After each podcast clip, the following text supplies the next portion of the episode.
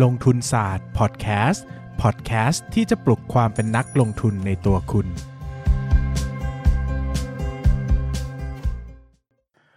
สวัสดีครับ ยินดีต้อนรับเข้าสู่รายการลงทุนศาสตร์พอดแคสต์รายการที่จะชวนทุกคนมาพัฒนาความรู้ด้านการเงินและการลงทุนไปด้วยกัน วันนี้นะครับเราอยากจะชวนทุกคนมาคุยกันในเรื่องการเติบโตของกำไรต่อหุ้นนะครับ หรือว่าจะเป็นการเติบโตของกำไร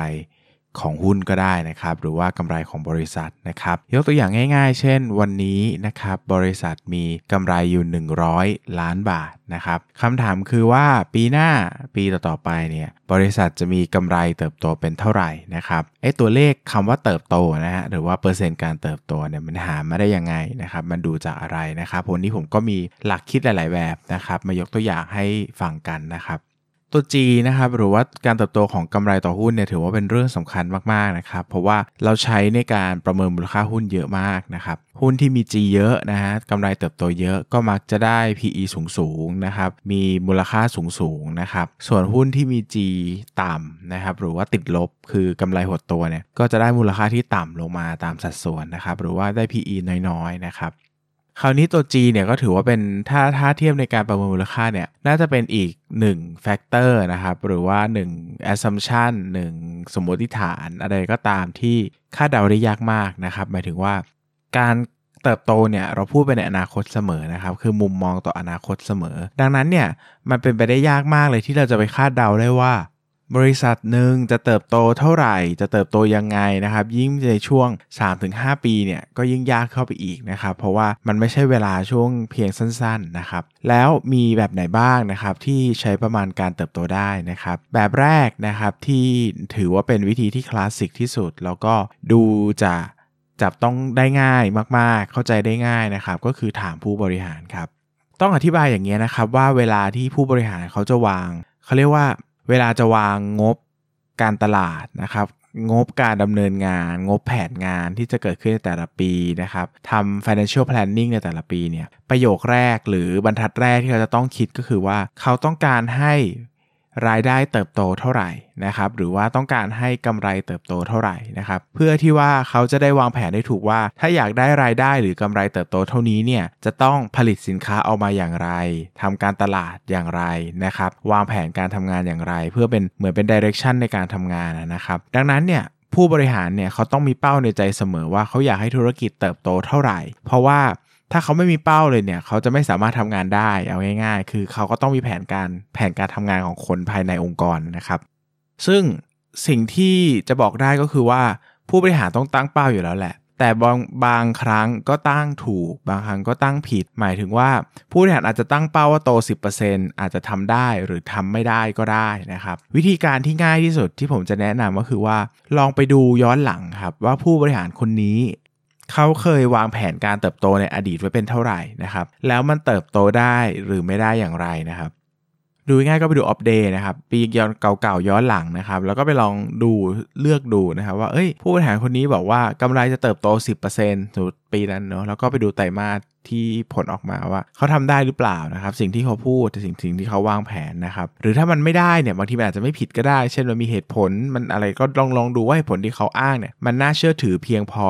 หรือเปล่าที่มันทำไม่ได้นะครับ ก็พอจะรู้แล้วแหละว่าผู้บริหารคนนี้เนี่ยเชื่อได้หรือเชื่อไม่ได้ หมายถึงว่าเอ๊ไอ้เป้าที่เขาให้เราเนี่ยจริง ๆ แล้วมันเป็นคอนเซอร์เวทีฟหรือเป็นแอคทีฟนะเราควรจะบวกหรือลบดีนะครับ ก็เป็นเป้าหมายแรกที่ช่วยได้เยอะนะครับในการวางแผน ถ้าตัวเลขตัวนี้นะครับ ถ้าตัวเลขตัวนี้เนี่ย ไม่มีนะเช่น บริษัทไม่ได้บอกผู้บริหารไม่ได้ให้เป้านะครับไม่ไม่ตอบคาถามต้องบอกก่อนนะว่าเวลาให้เป้าเนี่ยเขาจะให้ให้เป้าการเติบโตของรายได้นะครับ สิ่งที่ต้องทำเองนะครับก็คือว่าต้องทำ financial projection นะครับก็คือแบบที่ 2 ก็คือว่าต้องทำ financial projection เองนะครับซึ่งตัว financial projection เนี่ยนะครับหมายถึงว่า 1 เราอาจจะได้คำว่าเติบโตมาเป็นรายได้ แล้วต้องหาการเติบโตของกำไรเองก็ได้นะครับหรือว่านะหรือว่า เราอาจจะต้องทำเองทั้งหมดเลยก็คือการดูการเติบโตของรายได้ด้วย ดูการเติบโตของกำไรด้วยนะครับ ยกตัวอย่างเช่นนะยกตัวอย่างเช่นเอ่อถ้าเป็นธุรกิจบางธุรกิจที่เราคิดว่าเราอาจจะทำ financial projection ได้นะครับ เช่นเราไปทำธุรกิจเอ่อช่องโทรทัศน์อย่างเงี้ย ซึ่งรายได้ของช่องโทรทัศน์เนี่ยมันค่อนข้างค่อนข้างจะแน่นอนนะครับ ก็คือว่าเป็นจำนวนนาทีที่สามารถฉายโฆษณาได้ คูณกับ ค่าโฆษณาต่อนาทีอะไรเงี้ยนะครับ ดังนั้นเนี่ยรายได้ของมันเนี่ยมันก็จะมีสูตรคิดเอาง่ายๆ คือทุกรายได้ในทุกบริษัทมีสูตรคิดทั้งหมดนะครับ เพียงแต่ว่าเราจะหาเจอหรือเปล่า หรือว่าสูตรมันยากหรือเปล่าในการมาใช้นะครับ อย่างเงี้ยเราก็สามารถทำได้ เช่น เขาไม่บอกว่ารายได้เขาจะโตเท่าไหร่แต่เขาบอกว่า ปีหน้าเขาตั้งเป้าว่าตัวรายได้ค่าโฆษณาต่อนาทีจะเป็นเท่าไหร่แบบนี้เราก็มาคำนวณเองได้เหมือนกันนะครับ 2 ก็คือทำ financial protection เองนะครับ 3 ก็อาจจะใช้วิธีสิ่งที่เรียกว่า เอ่อ time series นะครับ หรือว่าเอาง่ายๆว่าก็เติบโตเท่าไหร่ก็น่าจะเติบโตเท่านั้นนะครับ เช่น ยกตัวอย่างเช่นนะ ก็แบบว่า เฮ้ย หุ้นตัวนี้เติบโตต่อเนื่องมาทุกปี ปีละสิอะไรเงี้ย เราก็อาจจะตั้งสมมติฐานต่อก็ได้ว่า ปีนี้อาจจะโต 10%เหมือนเดิมนะ ก็ตั้งเป้าง่ายๆอย่างเงี้ยนะครับ ซึ่งแน่นอนว่ามันอาจจะไม่ได้สมเหตุสมผลเท่าไหร่ในชีวิตจริงนักนะครับ แต่ถ้าเราคิดว่า มันก็ดีกว่าไม่ได้ใส่สมมติฐานอะไรที่มันน่าเชื่อถือเลยนะครับ ก็ลองเอาอดีตมาเทียบการเติบโตก็ได้ว่าบริษัทนี้เขาเติบโตมาทุกปีปีละ5% 10%อะไรเงี้ยคือมันอาจจะเป็นเพราะว่าผู้บริหารเขาตั้งเป้าไว้คงที่ก็ได้ มันก็เลยเติบโตแบบนี้ตลอดนะครับ ดังนั้นเนี่ยเราก็อาจจะให้เป้าการเติบโตตามเวลาก็ได้หมายถึงว่าอ้างอิงจากอดีตก็ได้นะครับ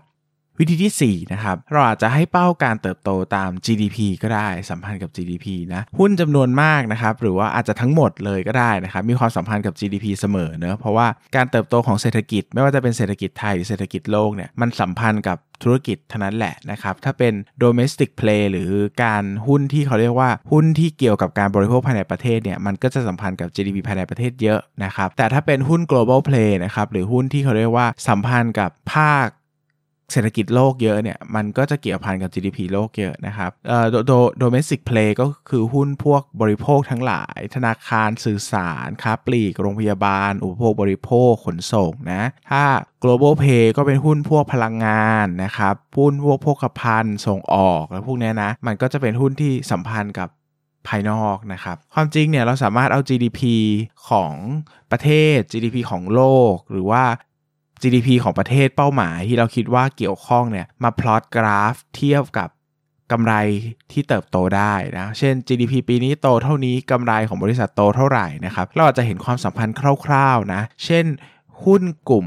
ธนาคารเนี่ย เรามักจะบอกว่าการเติบโตเนี่ย การเติบโตของเขาเนี่ยนะ มักจะเป็น 2 เท่าของ GDP ประเทศนะ เราก็อาจจะไปดูได้ว่า เฮ้ย ถ้าปีหน้าเราคาดว่า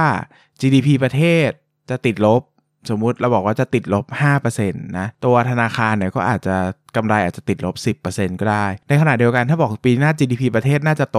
2%กำไรของธนาคารอาจจะโต 4%ก็ได้นะครับ อันนี้ก็ต้องไปดูว่าเอ้ยตัวสมมติฐานเนี่ยมันใช้ได้จริงกับอดีตหรือเปล่า สัมพันธ์กับธุรกิจหรือเปล่านะครับแบบสุดท้ายนะครับที่จะแนะนำให้ใช้ก็คือเรื่องของการใช้ sustainable growth นะครับหรือว่า ROE คูณด้วย 1 ลบ payout ratio นะครับ อันนี้ก็เป็นสูตรที่ใช้ในการประเมินมูลค่าของเขาเรียกว่าอะไร เป็นสูตรที่ใช้ในการประเมิน growth นะครับ หรือว่าหรือว่าการเติบโตของกำไรเนี่ยอยู่บ้างในการประเมินมูลค่าหุ้นนะครับ ก็ใช้เลยครับ ก็คือ ROE คูณด้วย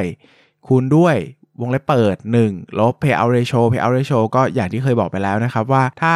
บริษัทนะ เอ่อ ได้กำไร 100 ปันผล 60 แปลว่า payout ratio ก็เท่ากับ 0.6 หรือ 60%นะครับ แบบนี้ไอ้สูตร ROE คูณด้วย 1 ลบ payout ratio เนี่ย มันก็สามารถใช้ประมาณมูลค่าหรือประมาณ growth ได้นะครับ ก็มีเหตุผลเนะจริงๆ ก็มีเหตุผลประมาณนึงนะ แต่ก็ไม่ได้อธิบายแล้วกัน เพราะว่าเดี๋ยวจะยาวเกินไปเอาไปแต่สูตรละกันนะครับ ย้ำอีกครั้งนะครับ มีทั้งหมด 5 วิธีด้วยกันก็คือ 1 ก็คือถามผู้บริหารนะครับ2คือทำ financial projection 3 ใช้ time series นะครับ4อ้างอิงกับ GDP และ5นะครับก็คือใช้ sustainable growth ROE เท่า growth เท่ากับ ROE คูณด้วย1 1ลบ payout ratio นะครับก็น่าจะพอให้ภาพได้ว่าตัวของตัวของการเติบโตของกำไรที่เรามองหาเนี่ยมันเป็นเท่าไหร่กันแน่นะครับ แล้วก็น่าจะนำไปใช้ในการประเมินมูลค่าหุ้นได้นะครับ ก็ลองหยิบจับไปใช้ดูแล้วกันนะครับ ว่าวิธีไหนน่าจะเหมาะกับหุ้นที่เราสนใจมากที่สุดสำหรับวันนี้ขอบคุณมากครับ สวัสดีครับ อย่าลืมกดติดตามลงทุนศาสตร์ในช่องทางพอดแคสต์เพลเยอร์ที่คุณใช้ แล้วกลับมาปลุกความเป็นนักลงทุนกันใหม่ในลงทุนศาสตร์พอดแคสต์